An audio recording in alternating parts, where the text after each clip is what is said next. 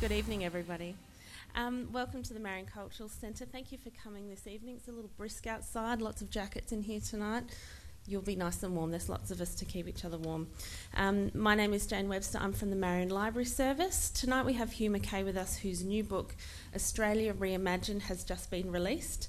Hugh is a social researcher and the author of 17 books, including most recently The Art of Belonging and Beyond Belief. He's a Fellow of the Australian Psychological Society and the recipient of several honorary doctorates from Australian universities.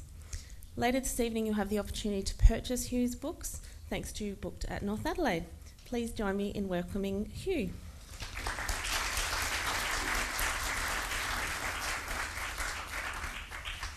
Thank you, Jane, and good evening, everyone. It's lovely to be back in the Marion Cultural Centre. This is positively my last book about the state of the nation. Uh, not my last book, but uh, my, my last book of social research. So I've poured my heart into this one. Um, before I say anything about the book, though, um, have any of you been overseas in the last couple of years? Ah, a much travelled group. Uh, can you remember what you said when you got home? Hmm. Best country in the world. Why would, why would anyone ever want to live anywhere but here? Uh, that's pretty much what we all say when we get home, isn't it? We don't always acknowledge that that's exactly what Belgians say when they get home from a trip uh, to some other country. It's what Nicaraguans say, it's what Danes say, and Canadians, even New Zealanders say that. Uh, the pull of the homeland is very strong. The place where you were born or have adopted as your homeland obviously seems to you like the only place to be. Even there are millions of Syrians wanting to get back to Syria, and we've seen on our television screens pictures of what they'll be greeted with if they get back to some of those cities and towns. Of course, the difference with us is we can tell you why Australia is the best country in the world. Uh, and there are seven things we, we often say about ourselves as though this is our sort of bragging list. For example, we have a robust parliamentary democracy. Some people are laughing. well, it's become a bit less robust, hasn't it? Um, uh, we've been replacing prime ministers at an unsustainable rate. Uh, we haven't had a prime minister who's actually lasted the full term of, of a government since 2007. We still have to wait and see whether the present incumbent will last uh, the full term of this government. Um, it's got to the stage, I understand, where paramedics can no longer ask people who is the prime minister when they're trying to test test your cognitive function, because a lot of us can't remember. Uh, well, we don't brag about our parliament and our political institutions as we once might have, if we ever did, but 75% of Australians, in a survey published last year, 75% said they were disillusioned with politics in Australia. Only 39% think that our system is the best there is. So perhaps we put a question mark beside that point. The second point on my list uh, when I prepared this a few weeks ago was we have a sound and stable financial system underpinned by the four banks.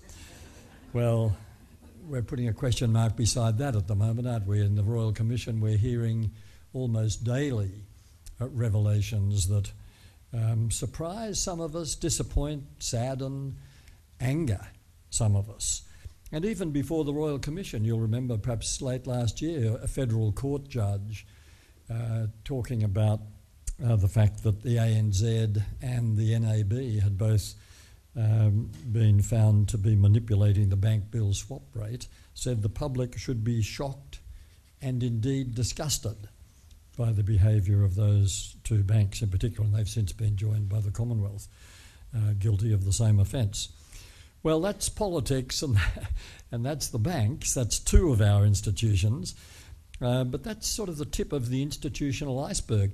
If, if you look at contemporary Australians' attitudes towards most of the institutions that we once respected or put our faith in, there's a cloud over many of them What will we say about the churches?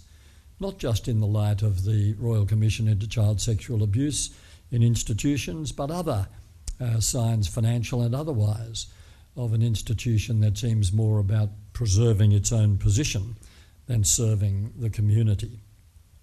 Uh, the mass media, um, um, big business.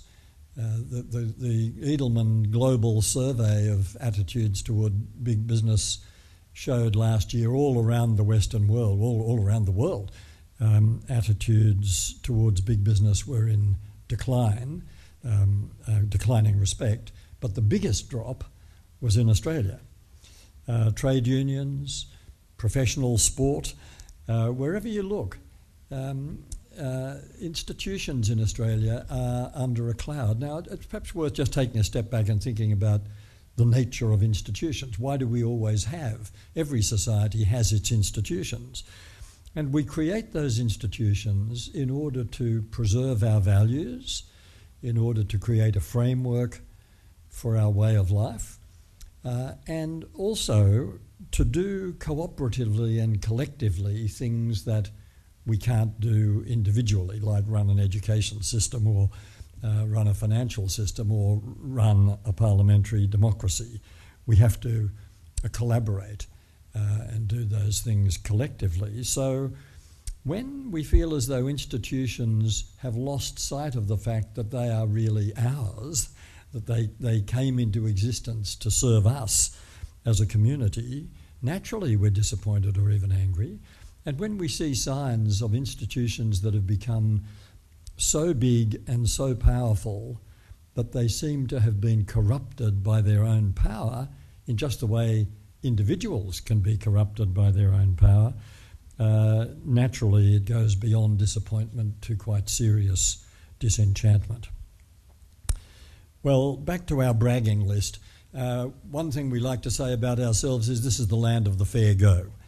And many of you might feel that it's been the land of the fair go for you. You wouldn't say that if you were an asylum seeker who'd come here by boat. You wouldn't say that if you're an Indigenous Australian. Uh, you probably wouldn't say that if you're a woman who's still hoping for true equality, especially in the workplace. Uh, and you certainly wouldn't say it if you found yourself on the wrong side of the growing income inequality gap in Australia. Uh, it's very hard to imagine what's going on on the other side of the gap from the side that you're on. Uh, it's hard to imagine, for example, that there are 2 million, a little over 2 million Australians living in poverty, that about 800,000, that includes about 800,000 Australian kids. It's hard to reconcile with what we think of ourselves as an affluent society the fact that 16% of dependent children in Australia currently lack reliable, regular access to safe and nutritious food.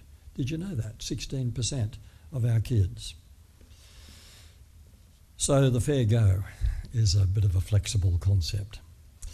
Well, we like to say we're a well educated population, and of course we are, by world standards, a well educated population. We now have more young Australians in university uh, education than ever before in our history. Many of, the, many of those universities are world class institutions, no doubt about that.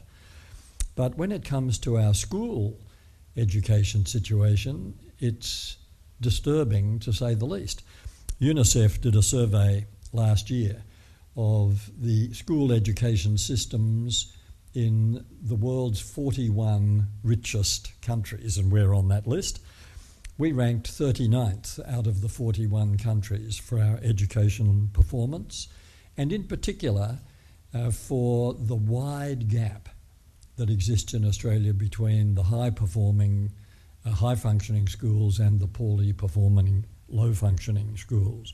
Ken Boston a name that'll be familiar to many of you, former Director General of School Education in South Australia and then in New South Wales, and a member of both the Gonski committees, I think. Uh, he, he went on record recently as saying the present quasi market system of schooling has failed. We are on a path to nowhere. Now, Ken Boston uh, is perhaps our most highly respected education administrator and educationalist, so you don't take remarks like that lightly.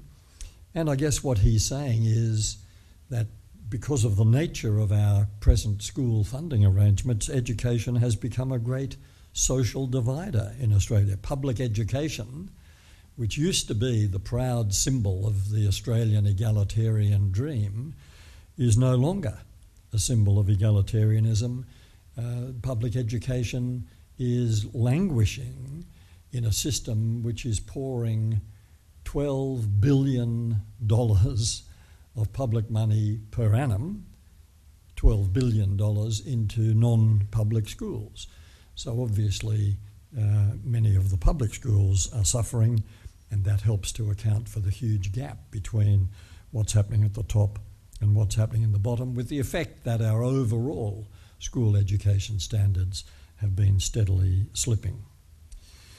Well, we like to pride ourselves on our low level of unemployment, and if you believe the statistics, our level of unemployment is pretty impressive. Um, then you remind yourself that in our system, you count as employed if you have at least one hour of paid work per fortnight. Uh, so we really need to think about not just employment, un- unemployment, but also underemployment. And then we're talking about 2 million Australians who are, either have no work or much less work than they want. Uh, we like to brag our about our high rate of home ownership, and for a long time uh, that, that continued to rise. It got up to very close to 75% of Australians owning their own home, but it's been falling steadily over the last 15 years or so. It's now well below 70% and still falling. In fact, our housing market is a very strange beast at the moment, as we all know.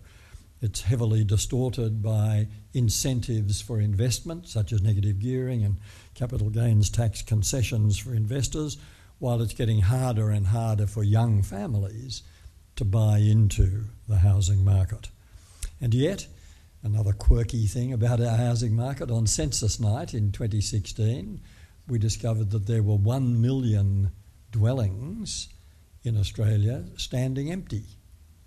So there's no shortage of houses in Australia. There's just something funny about the way we're distributing them. And of course, tonight around Australia, a minimum of 100,000 Australians will be homeless. Well, perhaps one thing we can say about Australia is we have these beautiful natural resources uh, and some of the world's most livable cities. Well, our cities used to be more livable than they go to Sydney, Melbourne, Brisbane. Adelaide is still pretty much, uh, well, even Adelaide peak hour gets a bit chaotic, but certainly in Sydney and Melbourne, chaos and congestion uh, on the roads are so, so great now that it's hard to see how you could call them livable cities. But even when it comes to our natural resources, what if I say Great Barrier Reef? Uh, what if I say Murray Darling Basin, especially in South Australia? Uh, what if I talk about the rate of stripping of native forests, especially in Queensland? Uh, what if I talk about the rate of species extinction? So there are plenty of things about us that it's harder uh, to brag about than it used to be. But I should pause to say, in spite of all this, uh, I am a staunch patriot, and I'm sure you're all staunch patriots. But patriotism shouldn't be blind, and it shouldn't be feeble. Uh, a true patriotism should be able to withstand occasional confrontations with some pretty challenging facts about contemporary Australia, such as the ones I've mentioned. Uh, we are at this moment, according to various uh, authorities, over medicated, overweight, financially overcommitted, with record levels of household debt. According to the Adelaide Institute of Sleep Research, we're sleep deprived, and that's uh, largely because too many of us are up all night staring at smartphones and other devices. Uh, some, especially younger people, sleeping with them under their pillow, as I recently discovered. Um, we also, this is, a, this is a grim thing about us, we have the highest rate of sexual assault in the world. Well, uh, I think enough of the negative side of the ledger. There are, there are plenty of things to brag about, aren't there? I mean, we, we, have, we are world champions at cultural diversity producing harmony. We, this is a remarkable society when you compare us with other places on earth for bringing people here from more than 180 different birthplaces around the world and making it work and, and producing an extraordinarily harmonious society. So harmonious that if there are outbreaks of racism or ethnic tension, you hear about them. They make the news because they're so unusual in the context of this Australia. And of course, we're famous for our innovativeness, everything from the invention of zinc cream uh, to the hydro, snowy uh, hydroelectric scheme. Uh, all points on that spectrum, we've, we've done some remarkable stuff. Uh, we have a world class census, don't laugh. 2016 was a bit of a wobble, but actually, Australia is the gold standard. The Australian Bureau of Statistics is really a national treasure. Uh, we have our incredible uh, network of public libraries, of which this is a wonderful example. What, a, what an incredible resource we've created for ourselves uh, through that library network. By world standards, we have a generous social welfare system, not as good as some, uh, but better than most, and even federation itself, bringing six sovereign states and two territories together and uh, making it work for at least 100 years in spite of occasional grumblings from the West. Uh, that's an achievement. And of course, there's all the individual stuff. We win our share of Nobel Prizes and Olympic gold medals and Oscars and so on. So, if you really want to find things to brag about, there are plenty. But let's, let's stop weighing up the ledger of Australian pros and cons. And let me bring you to what is really one of the central themes of this new book. Because I want to share with you what I think are the two most significant facts about contemporary Australia. Fact number one is, and by the way, these facts we have in common with most Western societies, not all, but most of the societies we compare ourselves with, you could say, this of them as well. Fact number one we are suffering a mental health crisis. We have anxiety, diagnosable anxiety now in epidemic proportions. What, what's the number? Well, Beyond Blue tells us last year 2 million Australians were suffering anxiety disorders, and a further 2 to 3 million were suffering depression, and other forms of mental illness. They're estimating that one in three of us will experience some form of mental illness in our lifetime. Now, imagine if this was an illness that was not silent and invisible the way mental illness generally is and anxiety generally is. If it was something that had physical manifestations, we'd be much more steamed up about the need to do something about such an epidemic. But this one escapes our attention. It does cast, though, a very dark shadow. Between 65 and 70,000 Australians attempt suicide every year. That's how many of us, that's the, that's the size of a big regional city. That's how many of us every year are deciding we've had enough. So that's fact number one the mental illness crisis, but specifically, I want to address the epidemic of anxiety. Fact number two we are a more socially fragmented society than we've ever been in our history. Uh, I have to justify that statement, of course, but I can justify it very easily and very quickly because you all know why we're a more socially fragmented society, uh, because you know the kind of social changes that have been taking place leading to a more socially fragmented society. You know, for example, that our households are shrinking. The average Australian household now contains 2.5 people. I don't see any 0.5s in the audience. Uh, but one, in the last census, one household in four contained just one person. And the rate of shrinkage is such the ABS is, is predicting within the next 15 years or so, it'll be one household in three that will contain just one person. Now, that doesn't mean that all those people are lonely. It doesn't mean that in every third household there'll be a person who's languishing uh, from the experience of social exclusion or isolation, but it does mean the risk of that is greatly increased in a society when so many of our households uh, have shrunk to just one or two people. Uh, between 35 and 40% of contemporary marriages are failing. That's a highly fragmenting phenomenon, not just for the couples that are splitting, but for their families, their friendship groups, their local neighbourhoods uh, that they're moving in and out of. One of the consequences of that, of course, is we have a million dependent kids living with just one of their natural parents. And half of them, half a million kids, another fragmenting effect, migrating once a week or once a fortnight, may be happening in your family, from the home of the custodial parent to the home of the other parent.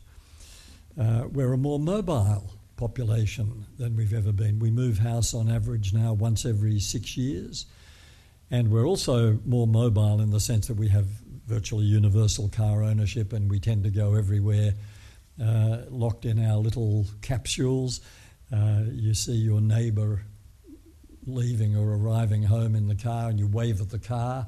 You assume your neighbour is driving. Uh, but it's not quite the same as having a chat on the footpath, uh, which you might have done if, uh, if we weren't locked in our cars. We're increasingly busy, of course. Everyone's busy. Have you noticed that? I mean, you can't admit to not being busy. Uh, how are you going? Busy? We say to each other as a form of greeting, as though, are you dead or are you busy? And, and if you've retired, some of you may have retired, and you know that now it is absolutely obligatory to say, uh, since I retired, I'm so busy, I don't know how I ever found the time to go to work. what a pity we can't just say, actually, I'm having a terrific time, I'm really cruising for a while. In fact, a, father of a friend of mine uh, recently did retire, and when people asked him what he was doing, he said, I'm a human being, not a human doing, which is not a bad answer. Uh, but the more busy we are, the less time we have for engaging with our local neighbourhoods and communities, and the less energy we have as well. Uh, and then, of course, there's our famous embrace of the information technology revolution.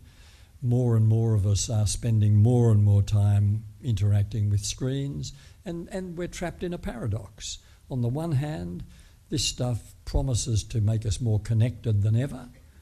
At the same time, it makes it easier than ever to stay apart from each other and to settle for a tweet or a text or a Facebook post rather than a face to face encounter.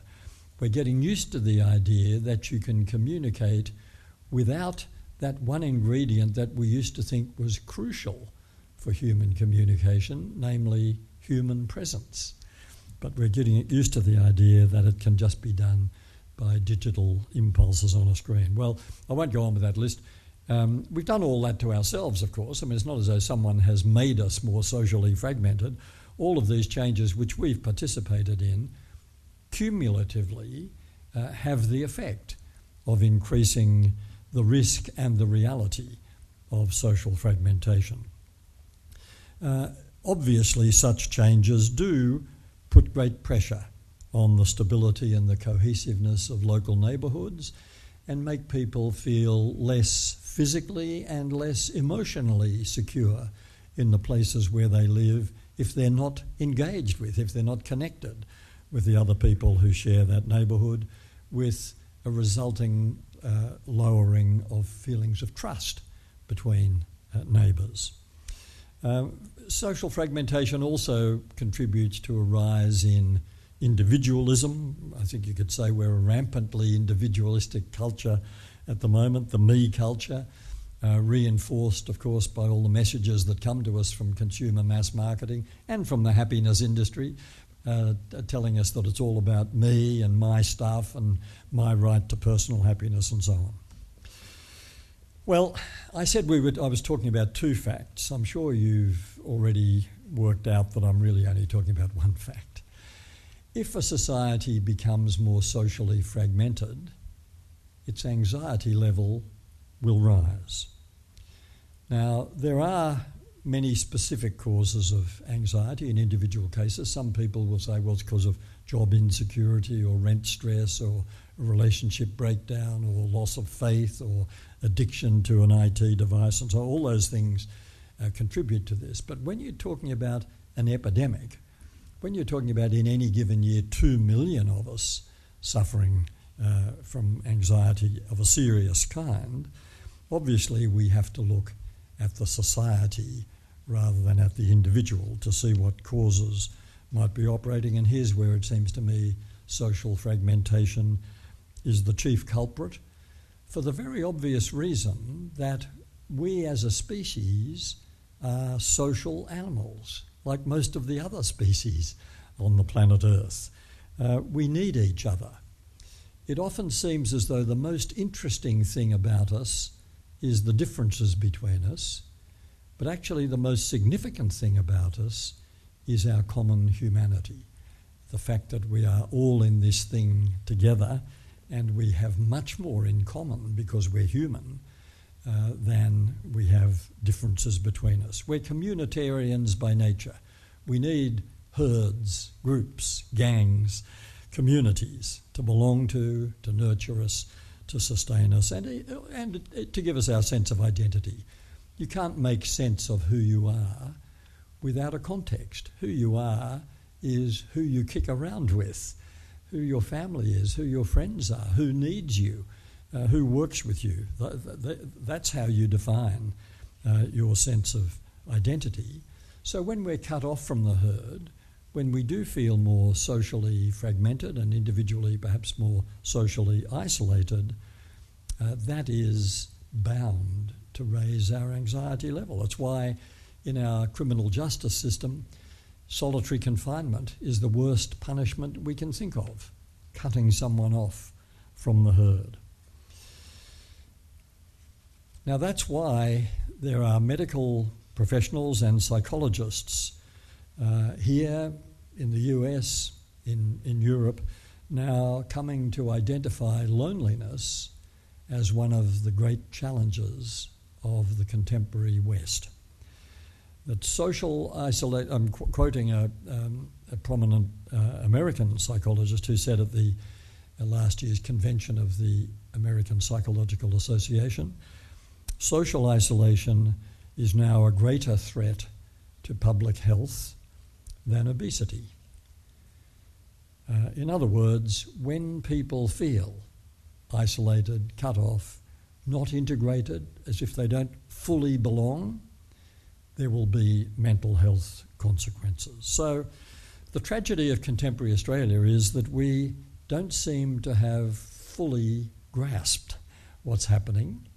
We're not always living as though our own health depends upon the health of the neighbourhoods and communities that we belong to, though it does. And part of the tragedy is that we keep looking in all the wrong places for the solution uh, to our anxiety. We get obsessed with control and certainty. Uh, we fly to fundamentalism, whether in religion or in gender politics or in food fads or whatever it might be, the belief that there's one thing, that one simple black and white certainty that we can hang on to. Uh, we flee to consumerism as though we can mask our anxiety by just buying more stuff and making ourselves feel more comfortable. Or perhaps we retreat into nostalgia, uh, just hankering after a time that we imagine in the past as better than this when we didn't feel so anxious and we like, we like nostalgia because we know we can deal with what we had in the past because we have dealt with it. We're not so sure about now. Well, all that's natural, but it all misses the point. It seems to me that if we're looking for a solution, uh, a way of breaking this uh, cycle of more fragmentation leading to more anxiety, and more anxiety, of course, leading to more fragmentation, because the more anxious you become, the more self absorbed you tend to become, uh, and the more antisocial. Uh, the way to break the cycle, it seems to me, can be captured in one very simple, rather old fashioned word, and that word is compassion the subtitle of the new book is uh, Towards a More Compassionate, Less Anxious Society. Now, before I describe how this works, uh, let me say what I mean by compassion. because compassion often sounds like a very emotional term, as though we're talking about sort of bleeding hearts and do gooders who experience compassion. I'm not talking about that at all. I'm not talking about our emotional state at all. What I'm talking about is the most sensible, the most rational response to our understanding of the nature of our species and the crisis that we're going through at the moment. It's a cool mental discipline that says, because we're all in this thing together, because you're part of me and I'm part of you, and we have our common humanity, the only, and because we need communities to thrive, to function properly in order to protect and nurture us in the way I described, the only sensible way for us to live is in a spirit of kindness and respect uh, towards others. It's not about feeling affection towards others. We, we, will feel affection towards those we love, towards friends, family members, and, and, and occasional others. But it's not about affection. Compassion is just saying the only, the only way to live is in that, uh, in that committed, disciplined way of showing kindness and respect towards anyone we meet, especially the people we disagree with, especially the people we don't particularly like. Now, compassion of that kind has a double effect. It has a personal effect, of course, because compassion is the great antidote to anxiety. Once you shift your focus onto the needs of other people, away from your own self absorbed concerns, your anxiety levels may melt away but will certainly be reduced. Nothing steadies the emotions like the knowledge that someone else needs us. But compassion also, of course, has a social effect because it's like the high octane fuel that drives the machinery of social capital. It's, what, it's the ingredient that makes neighbourhoods and communities work. And I've used the word neighbourhood a number of times because it seems to me that the health of any nation, including ours, can best be measured by looking at the health of its local neighbourhoods. Our neighbourhoods are where we learn the discipline of compassion because neighbourhoods are the place where we have to learn to get along with people we didn't choose to live with. You might be one of those eccentric people who interviewed all the other people in the street before you bought a house or rented a flat. Uh, most of us don't do that. Most of us like the house or the apartment and move in, and then we discover we've got all these people living around us, and some of them are strange. Well, they're all strange, and they all think we're strange, because uh, that's how humans are. Anyone who's different from us seems strange, but maybe different religion or no religion, different ethnicity, different generation, different taste in music, all of those things, but they're our neighbours. And if this community is going to function, we don't have to become best friends with them and we don't have to like them. But we are obliged as citizens uh, to learn to be neighbourly towards those people. It seems to me if the neighbourhood isn't working, then society won't be working. Very easy to get along with our friends, but our neighbours are a particular category. Uh, now, it, it, can be done, um, and in fact, uh, before I'd, um, uh, after I'd finished the book, uh, I came across a study in America, uh, sorry, in England. And by the way, when I say it can be done, in, in, the, in the book, there is a chapter, chapter in which I talk about nine or ten different places around Australia. And you may live in one such place uh, where people are making uh, the effort to introduce more compassion into the functioning of local communities. But this particular study intrigued me because it's a dramatic example of what I'm talking about. Um, uh, some of you will know the town of Frome in Somerset in the UK, spelled F R O M E, if you want to look this up on the net, but I'm assured that it's pronounced Frome. Uh, a GP in Frome, uh, three or four years ago, came to realise that many of the health issues that she was seeing in her patients, especially mental and emotional health issues, were related to the social isolation of those people. And she began to realise that Frome being a typical Western town in the 21st century, was a more socially fragmented place than it had been. So she got together with some of the local council, uh, some other uh, community and cultural leaders, and together they launched the Compassionate Frome Project. That's what they called it, the Compassionate Frome Project. It was launched in actually in 2013, a bit longer ago than I said. Um, and a three year study of the effects of this uh, is now being published. And what it demonstrates is that across most health indicators, there's been a significant improvement uh, in the health of the people of Frome. But the most dramatic indicator, perhaps the most surprising, was that uh, emergency hospital admissions in that three year period went down by 17% in Frome, while across Somerset they went up by 28%. And a local palliative care physician looking at all this said, no other intervention on record has reduced emergency admissions across a population. So, what was this intervention?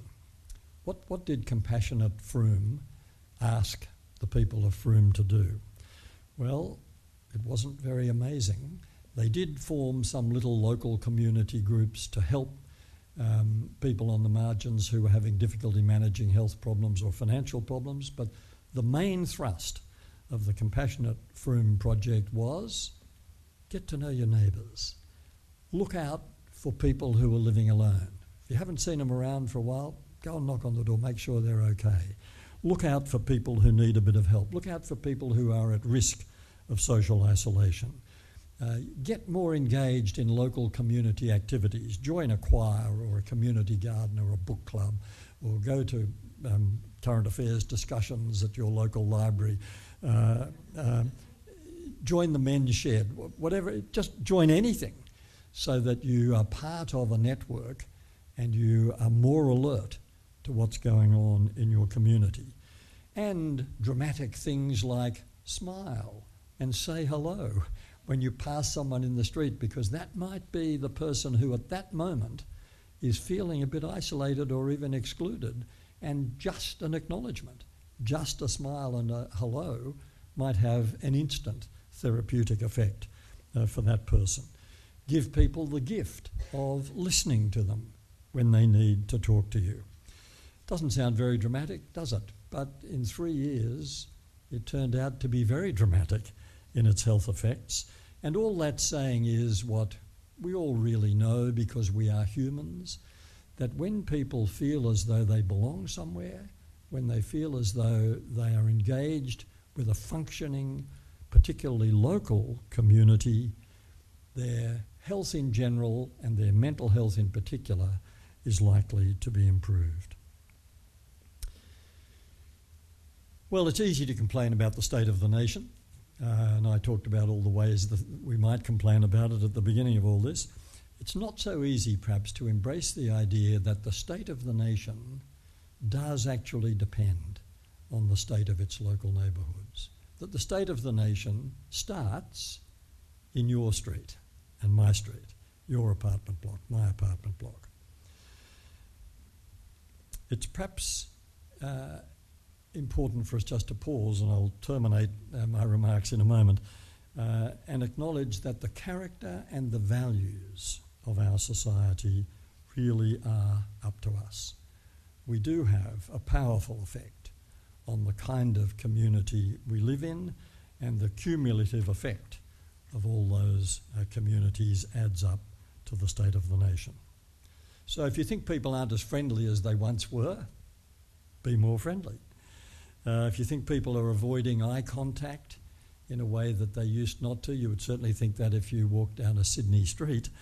Um, well, make sure you're the person who makes eye contact and does smile and does say hello uh, that you don't stand at a bus stop with someone you don't know and ignore them as if they're Martians, but you acknowledge that they're fellow humans.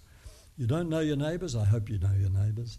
If you don't know your neighbours, there is a way to solve that problem. It involves knocking on the door and introducing yourself. Become the kind of person who's always alert to the possibility that someone needs your help or attention. It seems to me that when I try to reimagine Australia, certainly I've got chapters in the book about all the things I've been talking about earlier politics, gender, employment, religion, education, etc. But above all, what I'm imagining is a place where compassion becomes our defining characteristic, where kindness and respect are taken for granted as the best way to treat each other, especially those we disagree with. Thank you.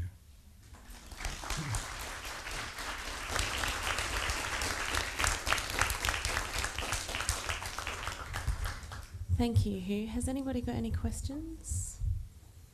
A question? Questions or comments? Uh, doesn't, doesn't have to be a question. Yes.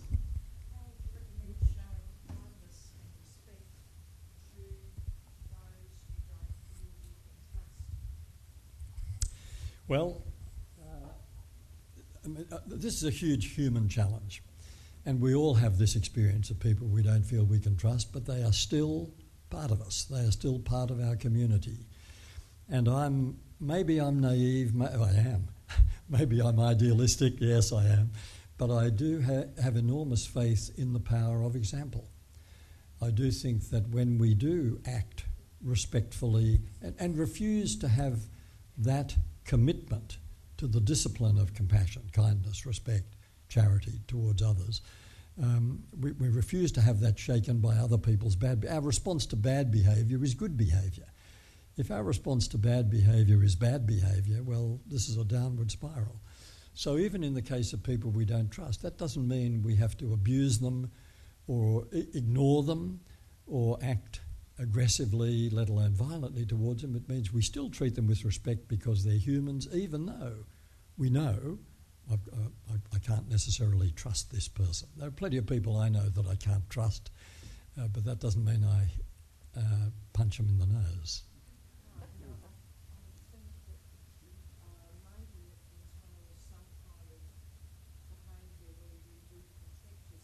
Oh yes, yes, yes, absolutely.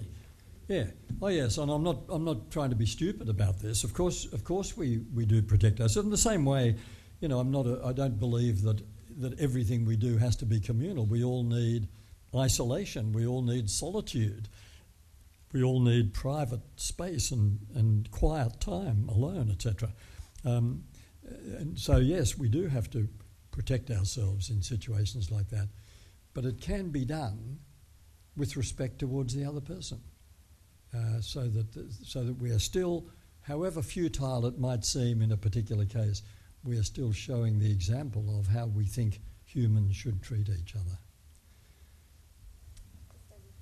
Yes.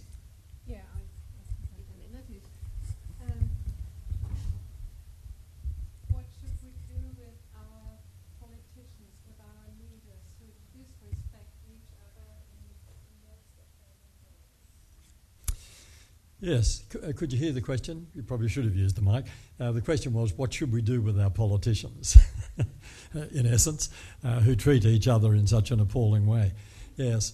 Um, that's part of, I think that is part of why, at this moment, there is such um, distrust and disillusionment with politics that we see them behaving so badly towards each other uh, and, making abusive, they can't resist attacking the other person even while they're trying to present their own policy. Uh, all of which adds up to the fact that, I mean, if you believe everything they're saying about each other, then we should hold all of them in contempt. um, so that, that's not a solution. But we are in a particularly rough patch at the moment. We haven't, uh, I, I can't recall a time when we've had uh, well, maybe maybe we did have a similar problem uh, in the uh, Rudd Abbott election, uh, but certainly now in the uh, Shorten Turnbull uh, contest, as as it's come down to, um, there is this sense of both leaders being deeply unpopular for various different reasons, but but the effect being deeply unpopular, and us not having any particular faith in the present government or in the alternative government. Now, here I go being naive again, But in the short term, I think this might be a good thing because it might convince us that our, generally speaking, our faith in leaders is misplaced. And the more we invest in leaders, the more discipline. Remember the huge investment in Kevin Rudd in 2007. Remember the huge investment in Malcolm Turnbull, a sort of national sigh of relief when Turnbull displaced Abbott as Prime Minister. And look at the huge and rapid disenchantment in the case of both Rudd and Turnbull, arising partly from the overinvestment of faith in those leaders. So I think we, we're going through a period at the moment that might be very corrective for us, reminding us that actually there are no messianic leaders, there are no magic wands, no, no leader is going to transform. We'd, we'd like to be a little more proud of them, a little more respectful towards them than we are. But the reason I say it might be a good thing, not just that it lowers our expectations to be a bit more realistic, but also because I think many people are now saying we've got to take matters into our own hands. Um, by which I mean people are starting, and this is uh, where I've devoted the chapter of the book to this. We, people are starting to say we've got to, if we think society should be different, well, we've got to start acting differently. We, we can actually make a difference here. We can't make a national difference, but if enough people are committed to living as if this is the kind of society we want it to be, that's the kind of society it will become. So, so I, I think our despair should be translated into a determination to do things differently in our street, in our suburb, in our school, in our workplace, etc. Um, and to be determined to say, from I mean, one, one of the things that people very commonly say about politics at the moment is all about economics, you know, as though we're living in an economy, not a society. Well, we've got to insist ourselves in the way we live that it's not always about the bottom line, that it is about building a better society, not a stronger economy. Of course, we want a strong economy as well, but only because we need that to underpin a better society. Yes. I love the philosophy that you're uh, pushing. My question is about why should life be uh, more uh, about uh, not just winning all the time? Not just winning. Why should winning. we not yeah, be yes. winning yeah. as the primary goal? Yeah. Yeah, look, this is, uh, thank you for that. Uh, it's a question goes right to the heart of this in a way because the whole thing of winning, winning at all costs, we see it we see it in politics, uh, we see it in uh, commercial life, uh, we see it in professional sport now. Uh, that's a symptom of the era of uh, rampant and competitive individualism. Now, that's, uh, that's unnatural for humans. What's natural for humans is to cooperate. Because we're a social species, like most birds, like most four legged creatures. Uh, it, it's our natural. In fact, an, um, an, Adelaide neuroscientist has recently said uh, that it's possible to find the cooperative centre in the human brain, but there is no competitive centre. We learn to compete. It's natural for us to go. I mean, we're, we're quick learners when it comes to competition. If someone tells us that you're entitled to you know, the spoils of victory and you're entitled to perpetual happiness. Okay, well, that sounds good. Um, uh, and that's sort of antith- it, it, often seems as if there's a contest between uh, do you want to be rich and happy and winning, or do you want to be pathetic and sort of cooperative and loving and compassionate and everything, uh, which is very sad. You know, like that's a it's a narrative that's really shifted in Australia in the last 50 years. Um, so the, the, win at all costs, I, I think we've got to, uh, again, starting locally uh, with kids, uh, with school sport and district sport, we've got to make it very clear to our children and our grandchildren and our neighbours' children that, you know, we, we, we, we're going to come and watch you play because we love watching footy or whatever you're playing. Uh, be nice to win because it feels good, but everyone has to lose sometimes, and we're here to see you enjoying the game. Uh, you know, we've got to start at that, at that level because the example they're getting from the pinnacles of professional sport are very negative examples. And I've heard many people say, I think it's absolutely true, that the ball tampering uh, scandal in, in South Africa was a symptom of us, not just that team. Yes. Hello. Um, what are your thoughts about the way we listen to each other today in society? Do you think we really listen to the word, the feelings behind the words? Uh, you, have struck, a, struck an absolute chord with me with this question. I think we have become worse and worse at listening, and there are many reasons for that. One, it relates even to the previous question, because one of the outcomes of us feeling as if it is all about us and all about us winning and, and us getting all the stuff. We, the competitive mindset is that we see, we, we, we don't say all the other people in the room are competitors, but we often act as if they are. Um, and that makes us less disposed to be compassionate. One of the sure signs of compassion is that we listen. And one of the sure signs of a compassion deficit is that we don't really listen that we just go through the motions, you know. Uh-huh. Uh, the other thing that's working against, I mean, our busyness works against listening. We all think we're too busy to stop and listen, especially if it's someone at the bus stop who's got a tale of woe that we have I really got time for this? Um, well, I think we better find time for it because that might be just the moment uh, that pulls that person back from the brink. Uh, also, of course, the information technology revolution has conditioned us to think that you can do everything in just a few words uh, and a quick response, um, uh, an emoji or two, and you know on with the next thing.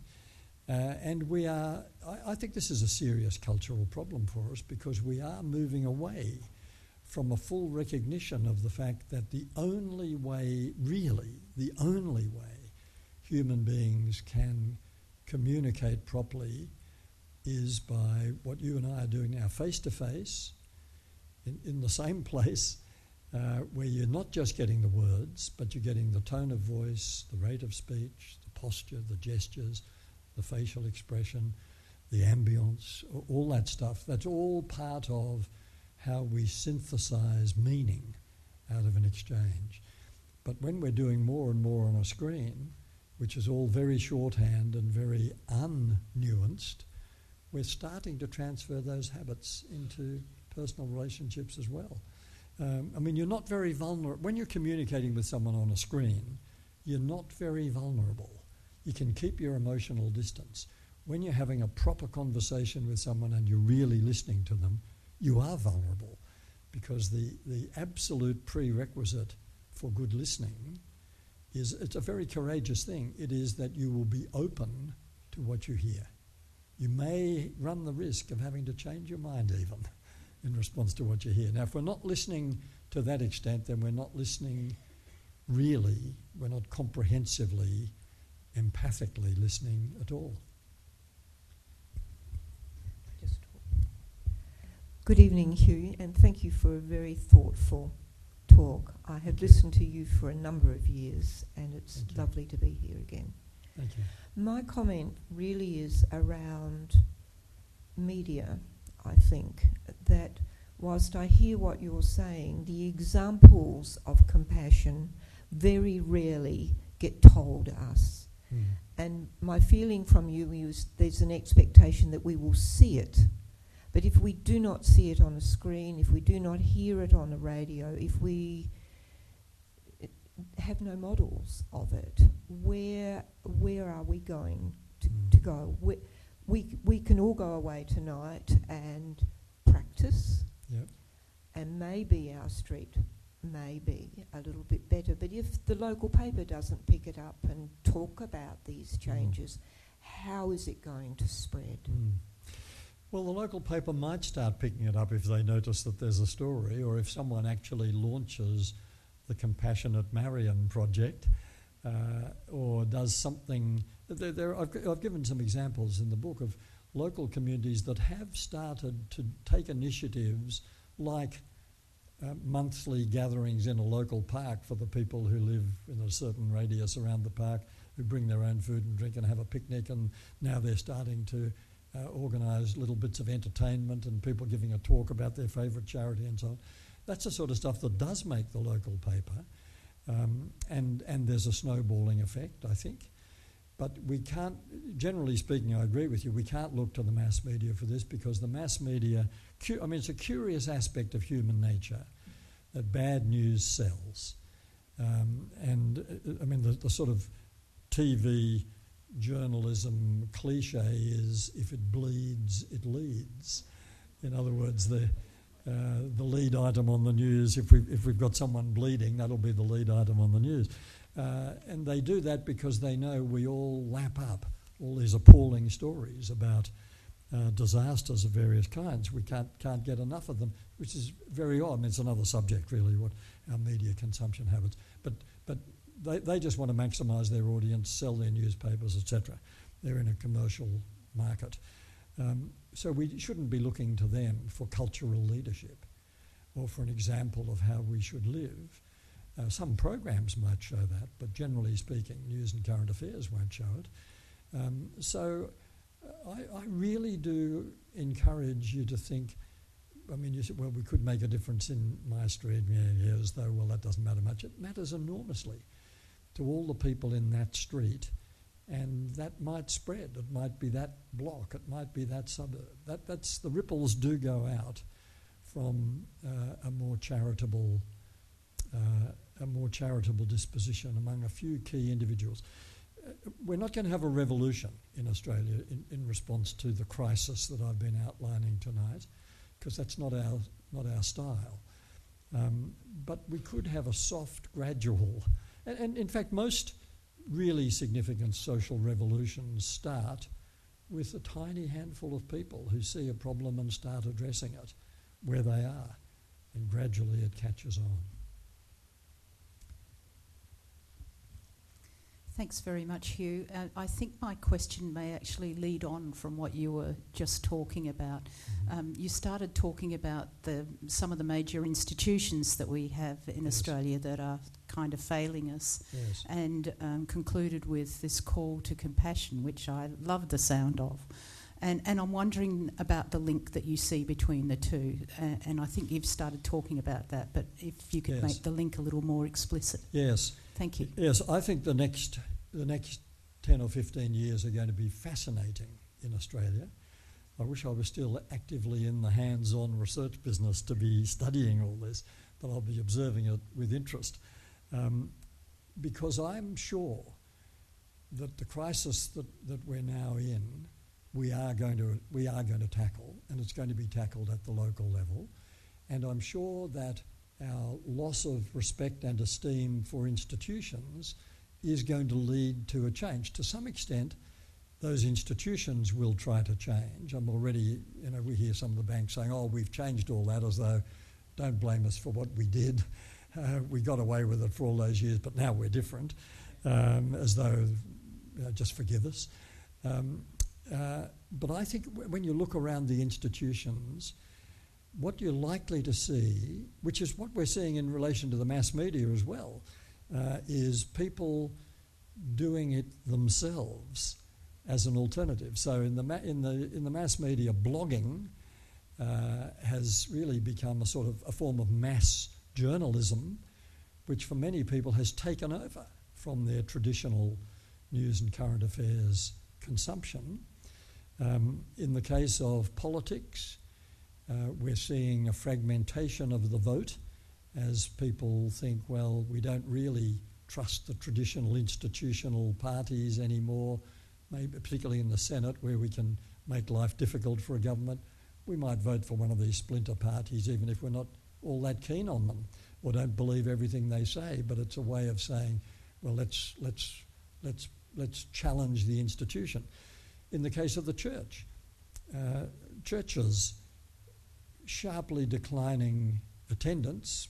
Nine, eight or nine percent of Australians are now weekly church attenders, about 15% once a month. Uh, so, what's happening?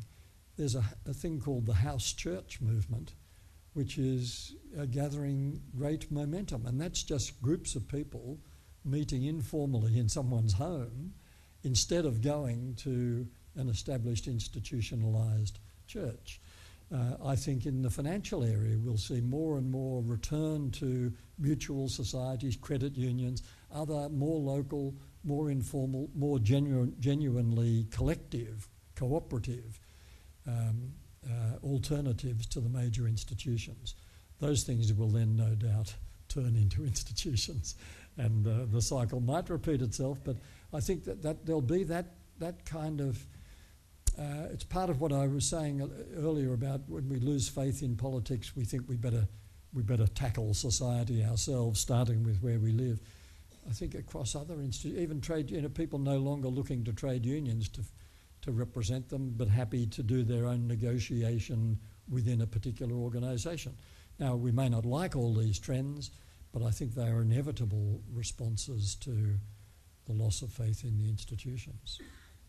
We've got our last question in the middle here. Thanks, you. Thank this you. is a quiet one, a quick one, because I think it's been answered um, by a lady over here asking the same. Throughout history, we've always had leaders Yes. who were our heroes. And within the church, there have been heroes, our kings, queens, whoever. Yes. What do young people do as paradoxically, the more we become a global village, Mm. We're becoming, as you said, a lot more fragmented. Is it Mm. necessary to have a hero or a leader as opposed to you saying about a community at a base level? We don't Mm. kind of work like that. Well, um, I don't know whether it's necessary to have a hero, but mostly we do. People do generally admire someone Nelson Mandela, Jesus, uh, Moses, uh, Alexander the Great, uh, out of history. Uh, contemporarily, in, in, in, in living memory, I mean, we've had extraordinarily charismatic and powerful leaders like Adolf Hitler and Joseph Stalin. Uh, but also Winston Churchill, you might say F.D. Roosevelt, you might say J.F. Kennedy. Um, uh, there have been some Australian. Uh, I mean, there's always this. uh, If you look at the world stage at the moment, uh, many people would say one of the most effective leaders on the world stage right now is Angela Merkel, who is about the most uncharismatic leader. People who listen to her giving speeches say, it's not oratory, you know, it's soporific. You, can hardly, you know, people just nodding off listening to her, and yet a really effective and highly respected uh, leader. So we're going through a funny period about leaders. We had Macron um, standing for let's break the nexus of the, the two parties that have dominated French politics for 50 years. Not only him for president, but his party dominating uh, the assembly. I, mean, unprecedented stuff, but already a huge drop in esteem for Macron in France because of the overinvestment, which always happens. So when it comes to young people, it's, it's I mean, you can't generalise, of course, because there are so many variations, but broadly speaking, they certainly don't want to talk about political heroes. Uh, they might want to talk about cultural heroes, and, they- and they might change their heroes quite rapidly. By cultural, I mean musicians and writers and performers and stand up comics and various other people who inspire them. Um, I remember doing some research on this now, probably 20 years ago, uh, when even then people were saying, you know, who, who are the heroes? Who are the leaders? Who can you trust? And, uh, and I did this uh, study in which it emerged that when most people really thought about who they can trust, who they look up to, the typical response in the end was my parents, uh, well, my mother. On that note, I'd better end. Thank you so much, Hugh.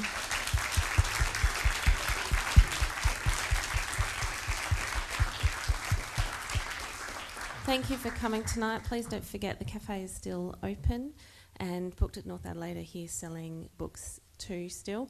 Just a small token of thank you. Thanks, Hugh. Thank you. We love having you here. Thank you. Thanks for coming, everyone.